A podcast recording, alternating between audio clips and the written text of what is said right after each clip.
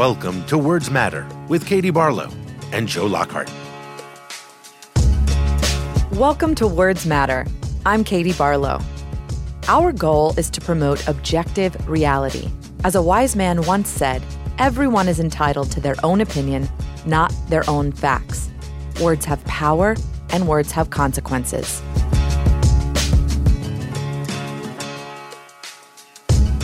Welcome to a special impeachment update edition of Words Matter.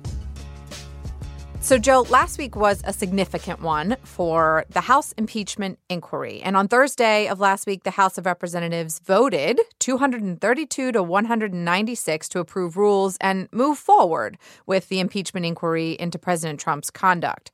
Now, that vote was mostly along party lines, with all Republicans voting against, joined by two Democrats from districts Trump won in 2016.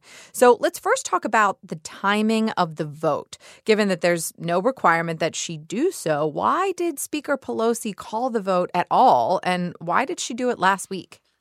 Well, let, us take one step back. If you looked at some of the Twitter comments Thursday afternoon, we're saying Trump's impeached. Uh, Trump was not impeached last week. Speaker Pelosi took the step to put something and put people on record to define the process by which he may or may not be impeached. Uh, it had to do with things like depositions being authorized to be released uh, that have been taken over the last two to three weeks. Uh, it had to do with how the the intelligence committee will take the lead and how they'll move forward in public hearings, what the Republicans have the right to do in those hearings, what the president and his legal team will have the right to do. So it basically is kind of a rule book for moving forward with impeachment. Having said that, this is all about the politics of impeachment. This vote was. A couple of things. One is, I think you can overemphasize the importance of all the Republicans sticking together. This was a vote on process, how the rules were going to be set, how they were going to move forward, not a vote on the underlying facts of what the president did, the corruption, the abuse of power in terms of Ukraine, and even going back to some of the Mueller report obstruction issues. So Republicans can go home to their districts and say, I haven't made a decision on whether the president was right or wrong on Ukraine, but I don't think the Democrats were fair in the way they've gone about it and the way they were proposing it, so I voted no.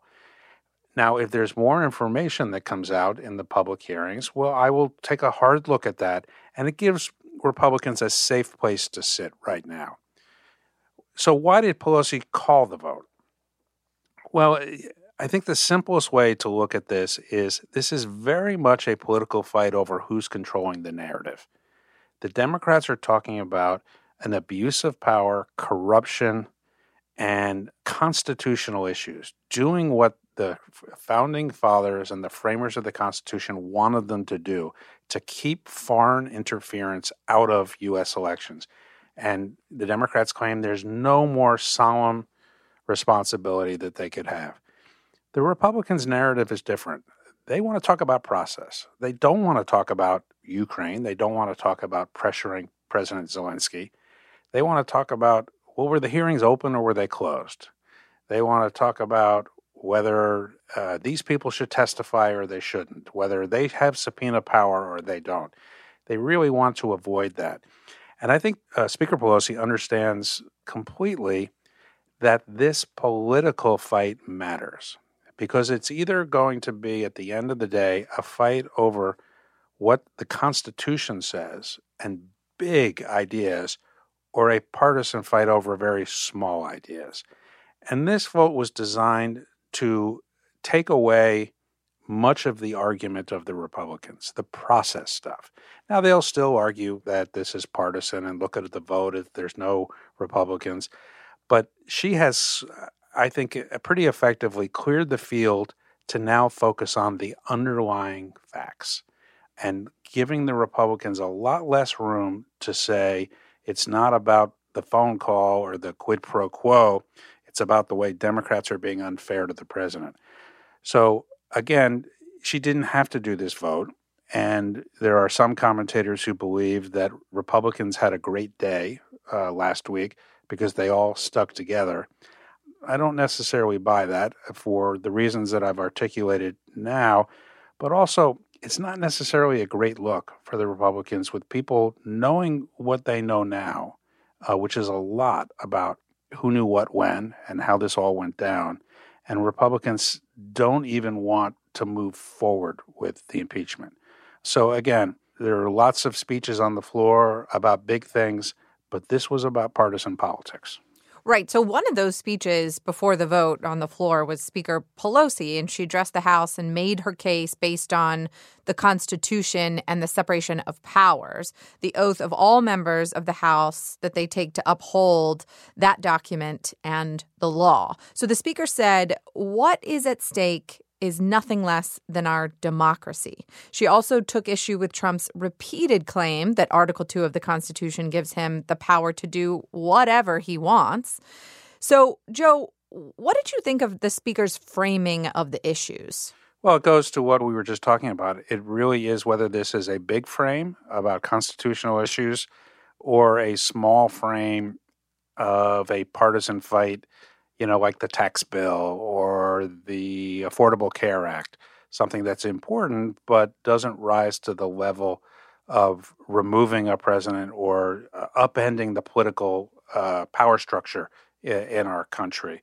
You know, I think one of the things that makes this argument so important is the Trump White House and his lawyers arguing that somehow they have what they're calling constitutional immunity. Katie, you went to law school. I don't know if you took that course, but yeah, it exists uh, and and it's powerful, and I think it'll be a key part of the subpoena fights. But I'm not sure that it's being asserted correctly in all of those fights. But go ahead. Yeah, I mean, I, again, I think what what they are arguing in a number of different cases is the president has no right to be investigated. Which, again, I'm not a lawyer, but I think it's was settled a long time ago that Congress has every right to investigate the president. They have an obligation to investigate the president or his cabinet or whatever. And I think a key issue going forward, and you know, this is this is process, so it, it tends to work for the Republicans better than the facts, is how and when and if the White House will cooperate at all. They're in a position now where it's, I guess, what I call one way due process. They're demanding due process from Congress. They're demanding they have the right to cross examine witnesses. They're demanding that Republicans should have subpoena power. But on the other hand, they claim the right to not cooperate at all. Uh, the president said in an interview late last week that he has no intention of cooperating because he doesn't need to. It, you know, it is reminiscent of Richard Nixon, after he left the White House, telling David Frost that if the president does it, it's legal because the president can do anything he wants. And that goes to this idea that Trump keeps articulating that Article 2 gives him the power to do whatever he wants. I don't think that's what the framers of the Constitution had in mind, and it is certainly not what Democrats are thinking. But it goes very much to this idea that Democrats have to keep this about the big picture. They have to keep this about constitutional issues and the institutional damage this will do to the presidency if President Trump is allowed to get away with this kind of behavior. And, you know, uh, the Republicans, as I said, will argue that this is just about politics. But this is, you know, much broader. This is using presidential power and appropriated congressional money to extort or force an ally into getting involved in our politics. Yeah, I agree. I think the arguments that they are making and these constitutional issues that are coming up are going to, I think, at least in part, make the courts central to this inquiry, uh, whether or not they want to be. And part of that is the constitutional immunity assertion. There was a piece in the, the New York Times a week ago talking about Kupperman asking to be able to, to speak to the House when he filed suit for that. Uh, and it qualified or it, or it described uh, constitutional immunity as executive privilege on steroids. And I think that's exactly right, although I'm not sure that it can be asserted uh, for the Deputy National Security Advisor. And that question's going to come before the courts. The the scope of executive privilege and constitutional immunity and how that gets applied to the president's advisors which is important that the president have advisors that aren't afraid of constantly being subject to scrutiny of this type, but also important that the House is able to do its due diligence and investigate uh, potentially problematic behavior from the president and from his advisors. So I think the courts will be at the center of some of these questions that are bubbling up. As much as they try and keep it political, there there are going to be some legal angles here that play a role. So, Katie, let me ask you this, which is, uh, you know, the, I think the political dynamic for Democrats, for Pelosi, Schiff, Jerry Nadler, uh, and others, is trying to get this thing done on a timetable where it doesn't dominate a presidential election year. I think the White House strategy in many ways is to run out the clock on these things. They know what the Democrats are trying to do, and they're trying to thwart the Democrats by trying to get this into next year, knowing that they don't want this to infect the campaign. What can the courts do to expedite? Knowing if you're if you're a federal judge, you read the newspapers, you know what both sides are trying to do. What can they do to intervene to either expedite or stay on the regular order to, to be relevant in the process? Well, frankly, the courts can do pretty much whatever they want. Uh, with lifetime appointments, they are essentially the kings and queens of their courtroom. And a good example of that is a couple of weeks ago on Friday, Judge Beryl Howell, the chief judge in uh, the District of DC ordered that they needed to turn over the 6E grand jury material in the Mueller report, that DOJ needed to turn that over to Congress. And by the following Tuesday, so in four days, a three judge panel on the DC Circuit said, hold on, we're going to put a stay in place here while we consider what's going on and while we figure this out and rule on it. So, and that, that four days included a weekend. So courts can move very quickly, either on their own accord, sua sponte as it's called, or when they are asked to. And in particular, the DC Circuit is flexible in this regard because they deal with these types of national security questions and important uh, government balance of power questions all the time. So uh, courts can decide who can go testify, what the scope of privilege and immunity is in a matter of weeks if they want to. Now, the question is who's deciding when those cases are going to come up and if they want to hear hear them. And that'll be up to the panels and the judges deciding whether or not to hear the case. And ultimately, if it's the Supreme Court, whether or not to grant cert. So they really can get involved um, and they can stop the flow that's happening or they can help expedite the process. I don't think that that's their motive when they're making these decisions, but they have the power and the capability to uh, really play a central role as things are moving quickly. Let me, let me push a little bit further on that would it be appropriate for a judge, or even would they consider if they look at this and they see one side for the purposes of getting the result they want, slowing things down, to use that as a factor in how quickly they want to move it? No, I don't think that would be appropriate, but I think that would be uh, in the context of a judge acting on their own, sua sponte, which is very rare. What is appropriate is to ask for emergency stays or ask for an emergency expedited ruling on an issue, particularly involving national security. And when courts receive those emergency type questions, they take them very seriously in contemplating how they can give the, both arguments their due weight and in how they can reach a proper conclusion or what they deem uh, the right conclusion in the uh, time allotted. Uh, and these come up in national security cases all the time involving the United States holding prisoners overseas, involving uh, national security investigations that are happening all around the country as they need to move quickly with witnesses or, or people getting on planes, which we've seen um, even in the past few weeks. So courts can move quickly when asked. I think it would be less appropriate for the court to act on its own and kind of move the ball to advance a personal interest. And I don't think you've seen that so far, and I doubt that you will see that going forward. Okay. All right, so back to the inquiry and the politics of it, which we'll, we should keep it in its political sphere where it belongs. Under the rules that were set by this resolution that was passed, transcripts and depositions taken so far will be made public. And the rules for the hearings going forward were set. And the president's counsel was granted the ability to receive evidence, attend hearings, question witnesses, and give a concluding presentation subject to White House cooperation with the process going forward. Joe, do you think there's anything in the House resolution that will get the White House to cooperate in any way with this process? The short answer is no. They have no interest in cooperating because I think uh, right now what we're getting from these depositions, and we'll know more um, once they're released and everyone can read them for themselves, is from the sort of mid level White House employees, State Department employees, mostly civil servants who are career. They're not political, they weren't appointed by this president, with a few exceptions. Uh, we're getting a very clear and consistent picture of behavior by the president that is impeachable, um, using the power of the presidency, abusing the power of the presidency to get a uh, foreign country to get involved in our election. It's become very clear. There's going to be a big old debate about how wrong that is and whether it's worth removing a president, and we will get to that. But we have a very clear picture. The White House is desperate to keep the more high profile people, the John Boltons, the Mike Pompeos, the Rudy Giulianis, who actually were the engineers of all of this, uh, as opposed to the implementers and observers from testifying. So there's no, I can't imagine that the ability to make a closing statement or cross examine witnesses from the White House is going to be worth it for them.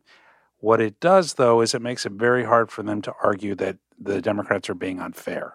The Democrats have put a perfectly reasonable proposition on the table, which is, in essence, you follow the law and the Constitution and comply with our valid subpoenas, and we'll let you be part of the process. We don't have to let you be part of the process, but we think it's fair that you are.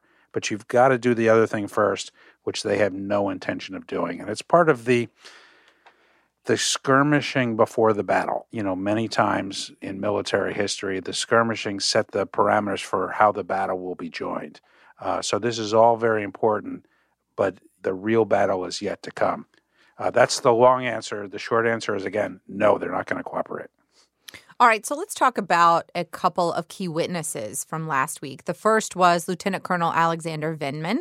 Lieutenant Colonel Vindman serves as the Director for European Affairs for the National Security Council, and he is a decorated veteran of the Iraq War. In addition to other honors, he received a Purple Heart for being wounded in Iraq.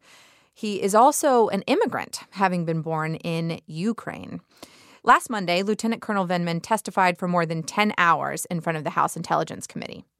Another key witness last week was Tim Morrison. And until Wednesday, Morrison was the top Russia and Europe advisor in the National Security Council. He was also known to be close to former National Security Advisor John Bolton.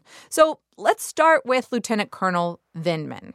By all accounts, his testimony was compelling and damning for the White House and President Trump. What did you make of the White House and their allies' attacks on Lieutenant Colonel Vindman? Well, let me talk for a minute about what he said and then why he was attacked. He's a key player here in the National Security Council. He is the go to guy in the NSC on Ukraine. So let's take one step back. What is the NSC? The National Security Council was established in the aftermath of World War II to help the government coordinate national security across multiple agencies. The world had become much more complicated as we tried to rebuild Europe, as we tried to build a new architecture for alliances in the world, NATO, as we've seen, the Atlantic uh, alliances. President Truman felt that it was critical that we have a structure at the White House to coordinate.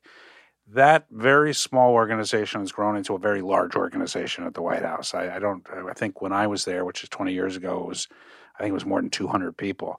These people are are generally detailed from other parts of the government, from the State Department, from the Defense Department, from the CIA, from the NSA, all experts on the things that are critical to our national security.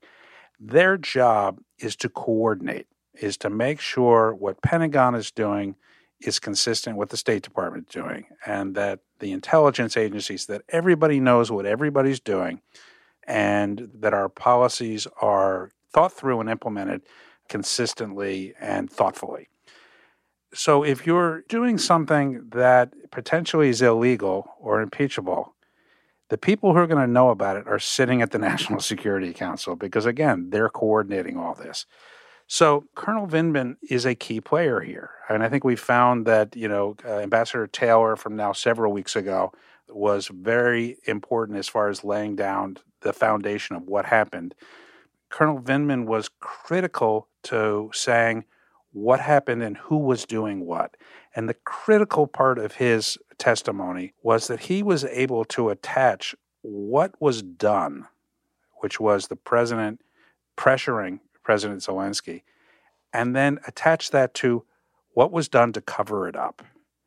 And one of the things that he talked a lot about was the so called transcript, the summary of what was talked about. He made, I think, two important revelations. One is that that transcript was not complete, that things were taken out. And they weren't just taken out, he objected to them being taken out because he thought it changed the meaning of the call and was shut down. This the second important uh, thing was he talked about how, and I think this is an issue that will we will talk a lot about in the next week or two. How when objections were raised uh, at his level in the National Security Council, how the White House legal team took over and essentially tried to bury this information by putting it on a secret server. So, in you know, in one important gentleman's testimony, we learned more about how it happened, and then we learned about how they tried to cover up what would happen and the and the somewhat desperate attempts to make sure that this information never saw the light of day. So let me shift to the second part of your question, which is the White House efforts and the Republican efforts to discredit him. I mean, there's no other word to use but despicable. This is a guy who's an American success story. Came to America at three years old from Ukraine uh, he and his twin brother have achieved the American dream. They they joined the army. They they fought valiantly in the war.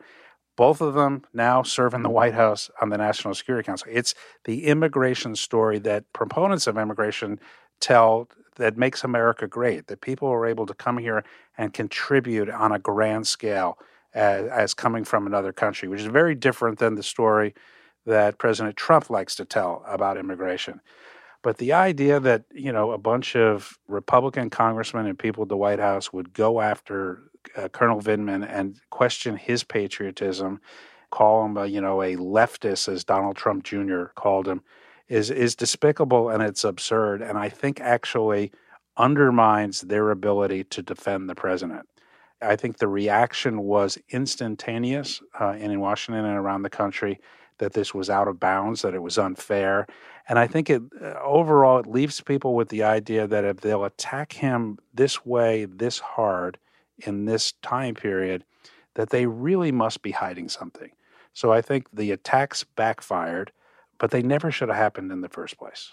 I wholeheartedly agree and resonate with Nicolle Wallace's chicken shit commentary that went viral, at least on Washington, D.C. Twitter. I week. wanted to say chicken shit first, and I forgot. Thank you, Katie. You win on that one.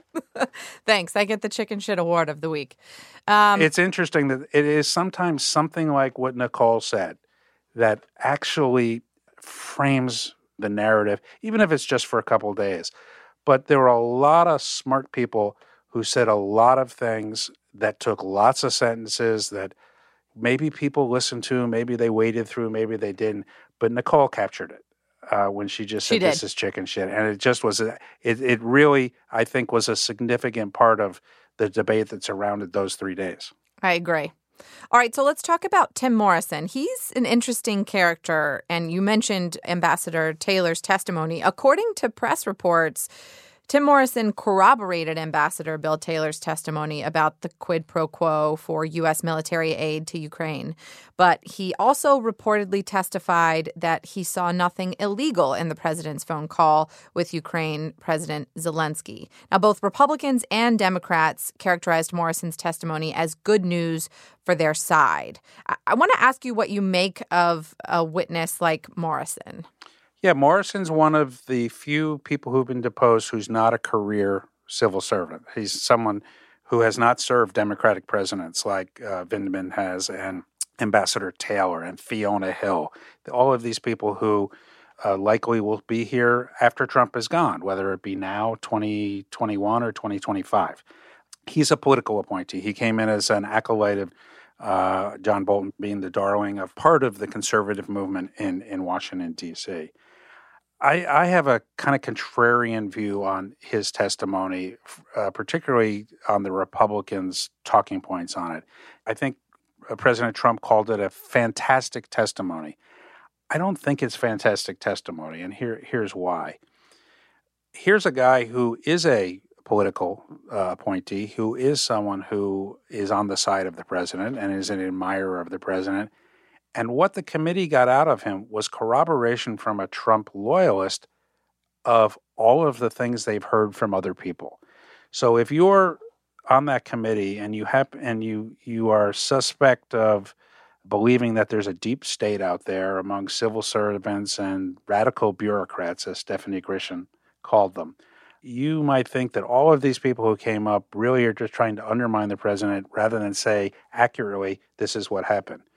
Well, Morrison blows that up because he came in as a loyalist to the president and said, Yeah, everything Taylor said is true. Everything Vindman said is true. And then he offered his opinion, which was he didn't think it was illegal. First off, Morrison's not a lawyer, so it's about as worthwhile as my opinion on the legality of this. But I think that he is a significant witness because you now have a Trump loyalist who corroborates the main elements of whether it's a crime or an abuse of power or corruption. You have someone from the inside who admires the president, who's diming him out on, on all of this, and he was in a in a position to know what happened, and he testified to that. And at the end of the day, it's it's irrelevant what he thinks, uh, whether whether it was legal or not. Let me push this one step further. If he thought it was legal, why was he running to the counsel's office to say, we got to deal with this? That This idea that somehow it was going to leak, I don't think uh, is believable. He knew that there was a problem.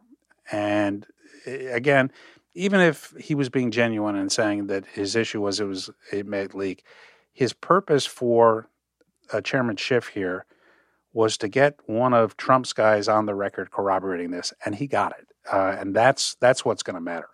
I agree. I actually think that this idea of whether or not the behavior was legal actually misses the point when we're talking about the political process that is impeachment. At the end of this process, nobody's going to take away President Trump's personal freedom. This isn't a courtroom where, you know, he's being accused of a crime. And we know from the Constitution, it says that a president can be impeached for treason, bribery, or other high crimes and misdemeanors. We know what treason and bribery are, but it's kind of unclear and not defined exactly what is high crimes and misdemeanors. And this idea that they have to find a crime or even that they're pushing to find something within the criminal code to impeach, I think, is a misfire because uh, there is no piece of the criminal code for directly abuse of power or abuse of office.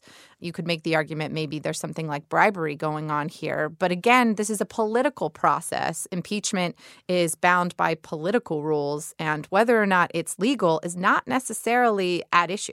Yeah, I think that's exactly right. I was talking to Michael Zeldin, who's one of uh, a very highly respected legal expert, particularly on impeachment issues. He was very prominent in the debate in 1998. He made exactly that point in a slightly different way, which was he said, no one should get hung up solely on the quid pro quo. This isn't about proving there was a quid pro quo. It's something broader, which is abuse of power and corruption. Right. And I think he's right because you can have a very interesting legal debate about what's the meaning of quid pro quo and the criminal code that misses the point. I agree. All right. So, since impeachment is a political process, let's take a look at what the political polls are telling us. Back in September, when the details of the Zelensky phone call first became public, there was a sharp uptick in support for impeachment and removal. But that's remained relatively unchanged in the last five weeks. And now, uh, as political analyst Ron Brownstein pointed out, looking at last week's ABC News Washington Post poll, The groups Democrats rely on most are strongly supportive of impeachment and removal, with 66% of non whites in support, 59% of college educated women, and 59% of voters 18 to 29. But among Republicans, 82% are opposed to Trump's impeachment and removal. So, how do you see those numbers moving once public hearings start? Well, I mean that's that's really the big question. I think the most interesting thing in last week's Washington Post ABC poll was the president's approval rating among Republicans is down to 74%. He likes to say it's 95%. Well, I can do math. Um, 95 and 74 are two very different numbers. So you've seen an erosion, and it may not be that Republicans at this point are willing to say, I'm for removing him, but they're beginning to be um, disappointed and disenchanted with how he's doing his job. And that's the precursor for moving them to he should be impeached, he should be removed. So I think if you look at this from the Democrats' perspective, the numbers were pretty clear before Pelosi moved forward that most of the country, a near majority in some polls, a majority in other polls, did not want the president impeached, uh, uh nor did they want him removed. They just saw this as something the country didn't need at, at this time. The Ukraine story, I think, uh, jolted that conventional wisdom, and people were open to taking a different point of view. The first phase of this inquiry, the depositions behind closed door, I think had a significant role in the first movement of the public, which is about a, a, you know roughly across all the polls about a 10 point movement plus 10 on whether he should be impeached and or removed. That's a big move. That is very significant. We shouldn't underplay that and we should not uh, look at this as something that's leveled off and is never going to move. The second phase is about public testimony. And I think we will know at the end of this public testimony whether that has moved public opinion again, whether it has eroded Republican support, and whether it has had the impact of independents, moderates, people who are not particularly partisan saying, well, I didn't really want to have to go through this as a country, but now that I know everything that happened, this this guy's got to be impeached or he has to be removed. So we'll we'll probably know in early December, I would guess, where the public is. Remember, Nixon was removed not not in a straight line. Uh, this the Watergate inquiry, impeachment investigation, special counsel, all of that was done over, you know, well over a year. And public opinion stayed with the president for a lot of it. Everybody's talking about will the dam break, and it's overused, but it is the right metaphor. We see cracks in the dam, we see some leaks, and it's not going to break in an orderly fashion of it's five points a week for five straight weeks, and all of a sudden Republicans say, "Oh, the president's dead. We we got to get rid of him." Each of these phases attacks the foundation of the president's support. We're going to know a lot more um, at the end of the public testimony about how strong the foundation of that dam is, and if it begins to break, I think you'll see Republicans taking a second look at what's in their interest. And their interest is, put simply, getting reelected. And, you know, if the president's at 29% job approval, like Richard Nixon was, and 70% of the country thinks he should be removed, you're going to see a different set of Republican talking points um, than you see now. It's, you know, it's like looking at the Democratic field in Iowa right now. You look at a poll and you think, oh, well, whoever's on top is going to win. That's that's that's never the case. It's a snapshot. These polls right now tell you where the country is, but the really interesting part is digging deep into these polls to see how much the president's support has eroded on some of the underlying issues of trust and honesty and abuse of power. And there's plenty of evidence that the president is in trouble. What we can't predict is what this public testimony will be like. It could be devastating to the president. It could be like the Watergate Select Committee hearings in the Senate in 1973, or it could be a circus like some of the Judiciary Committee hearings were this year. We can't predict that, but ultimately, at the end of it, the polls will reflect uh, what comes out in this testimony, and the polls, in many ways, will dictate, particularly the approach the Republicans take. Uh, they're not going to die on a hill that's not savable. Joe, you make a great point about job approval numbers. And the two presidents to go through the impeachment process in the 20th century were second term presidents who couldn't run again. How does Trump, being in his first term running for reelection, play into all of this? Well, it's it's it's kind of the whole political equation here, and I, I think because it is unique, people don't have an answer. Uh, they just have theories. The consequences for a Nixon or a Clinton were: Will I be able to stay in office? will I be a lame duck in office, or can I come through this somehow having kept enough public support that I can be an activist president for the rest of my term? Uh, Nixon obviously was one that couldn't survive. Uh, Clinton, as as we've talked about many times now, his job approval numbers actually went up by ten points, so he was able to do many of the things that he wanted to do as president. This is a different equation. This isn't about what does the second term look like. This is about whether you get a second term. And there are arguments on both sides that I think have merit. For the Democrats, I think it does make a lot of sense that a president under fire that has been shown to abuse power, who has a very low job approval, the ABC poll that we've been talking about has his overall job approval at 38%. There's a working theory in politics that anything under about 48 or 47% means you're dead in a reelection campaign. He's nowhere near that. You'll just have a wounded candidate and the Democrats can put somebody up and they'll they'll win going away. The Republicans I think are arguing a little bit out of the Clinton experience, which is what impeachment does is it tends to divide people and energize the accused more than the people who are accusing uh, in our tribal politics. Uh, and they're counting on an enraged Republican base turning out in numbers that we've never seen before.